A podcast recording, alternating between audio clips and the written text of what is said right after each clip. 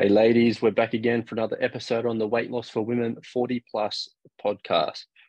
Now, this week, I am back home, back in Orange, New South Wales, actually for a funeral. So, keeping it real, my pop died and we're all back home. But hey, that happens and life continues. Cycle of life, eh? All right, so ladies, what I'm going to be talking to you today about is overcoming self sabotage in three steps. This was an awesome presentation that we took to our clients and it really helped them out. So, what have we worked with? We've worked with about 1,100 women so far. So, we know this stuff works, works really well. Women 40 to 60 years old. So, recently on my socials and other podcasts, I've been talking a lot about how not to lose weight, you know, what you shouldn't do. But today I'm going to give you the exact frameworks on how to overcome self sabotage. Now, a quick little definition that we could probably all agree on self sabotage is just our immediate actions getting in the way in the way of our longer term goal or our bigger goal. So right now, getting in the road of our future, essentially. So we're going to go through three steps that I've used to help all of our clients overcome their self sabotage and help them lose weight successfully. I've trialed these over the past five years. They work really, really well. So, a tiny bit about me. I'm I grew up in a family of six, two parents, three siblings. I'm the oldest, and my mum really started gaining weight in her mid 30s. It was after my sister Sophie was born, so she's now 26. So we're going back 26 years. Now that's when my mum was doing all these, you know, weight loss fads, no sugar diets, cutting carbs, skipping meals, doing the shakes, all that type of shit, you name it. And with every single diet came the self sabotage, whether it was eating chocolate at nighttime because she skipped meals in the day, or drinking a glass of wine with dinner because she was stressed out after being, you know, working as a shift worker as a nurse. Even staying up late, watching movies because she had a sleep pattern that was all over the place. Even things like she wasn't walking, she wasn't exercising because she was so tired. Now, more than that was the impact it had on herself and on the whole family unit. So, short temper, impatience with the kids, her partner, not wanting to go socialize because clothes didn't fit right, even isolating more and staying at home more often because of how she felt about her appearance. She didn't want to go out.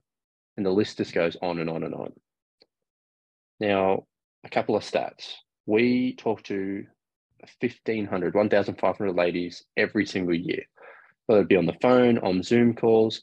It's not just my mum going through this. Like it's 99% 0.9% of the ladies that we talk to and we work with. Now, you might not have all those things happening to you, all those pain points, but I guarantee more than likely one or two. So, what we're going to go through today is how to overcome that self sabotage. So, step one have space in your life for self care and hobbies that you like. I cannot stress this enough. Taking your kids to soccer is not a hobby. Exercise is not a hobby. Going for a walk is not a hobby. A hobby is an interest or an activity to which a person devotes time for pleasure. What are the things that give you pleasure? An interest or an activity that gives you pleasure.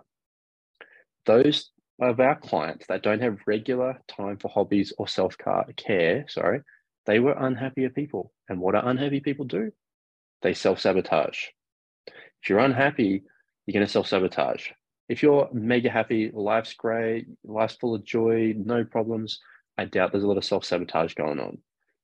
Here's the perspective for the masculine, for the men or masculine. If the masculine doesn't have a fulfilled life, they're going to seek it from a secondary source, such as watching other men live their life at the edge. That's why a lot of men love watching other men play sport, action movies, TV, live sport games.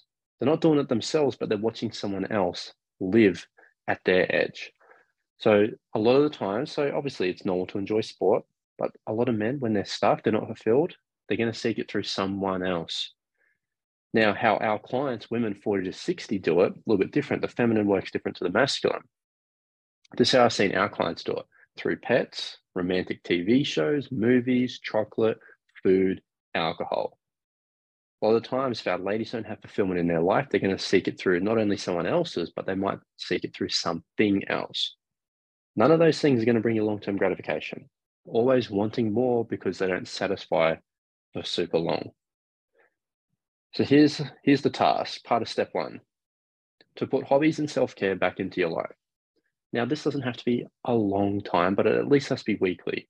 If you can't think of a hobby, little exercise. Go back to before you had kids, teenage years, 20s, whatever it was. Bring something back that you used to do when you were younger, even before you had the kids. So have a think what hobbies, what self care, what can you bring back that you're not doing now that you used to do? That's step one. Step two, replacing your negative self talk with nothing. Everyone thinks, oh, just replace negative self talk with positive self talk. I don't believe in that. Some people believe in shouting affirmations in the mirror. In my experience, they do pretty much fuck all. We know who and what we are. If we want to be someone else or be something else, we need to change our actions, not our words. Yes, words have a little impact, but I'm like, what, what do you think brings the biggest change in someone? Them just saying, I'm going to be better, I'm going to be better, I'm going to be more confident, or actually doing the things that make someone more confident, doing the things that make someone better. Actions are going to do a lot more for someone. So I want you to replace negative self talk with nothing. Because what we say about ourselves, a lot of times negative. It's berating. We beat ourselves up. There is a simple quote that I live by Women grow through praise and men grow through challenge. We're very different, men and women.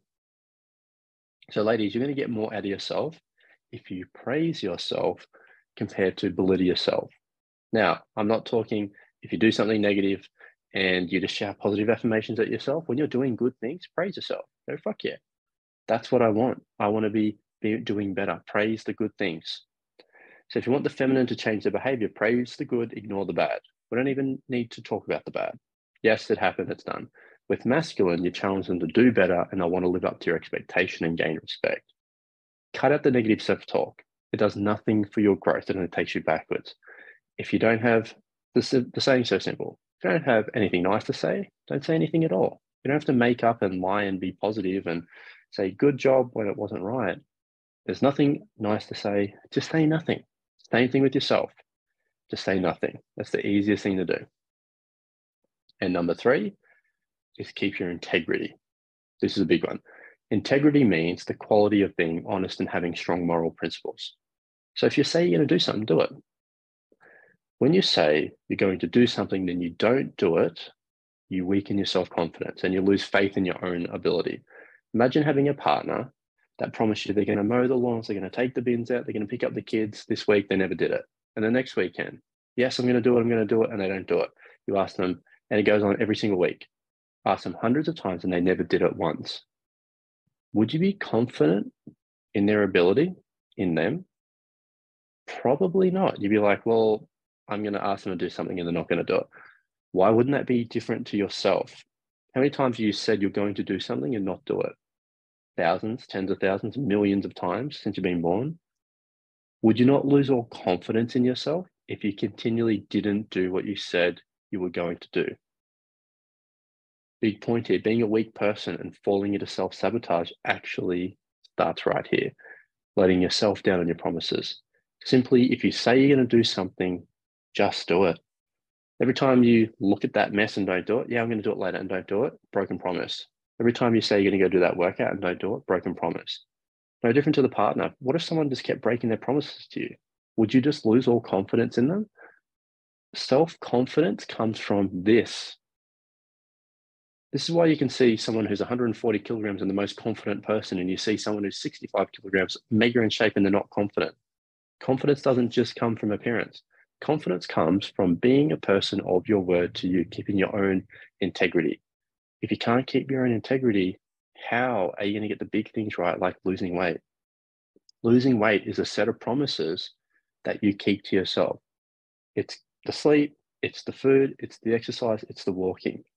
So keep your integrity. And what's going to happen is if you're a more confident person, if you're someone that doesn't talk down negative to yourself, someone who has more happiness in their life from hobbies and self care, you're going to be someone who self sabotages less and less and less and less over time.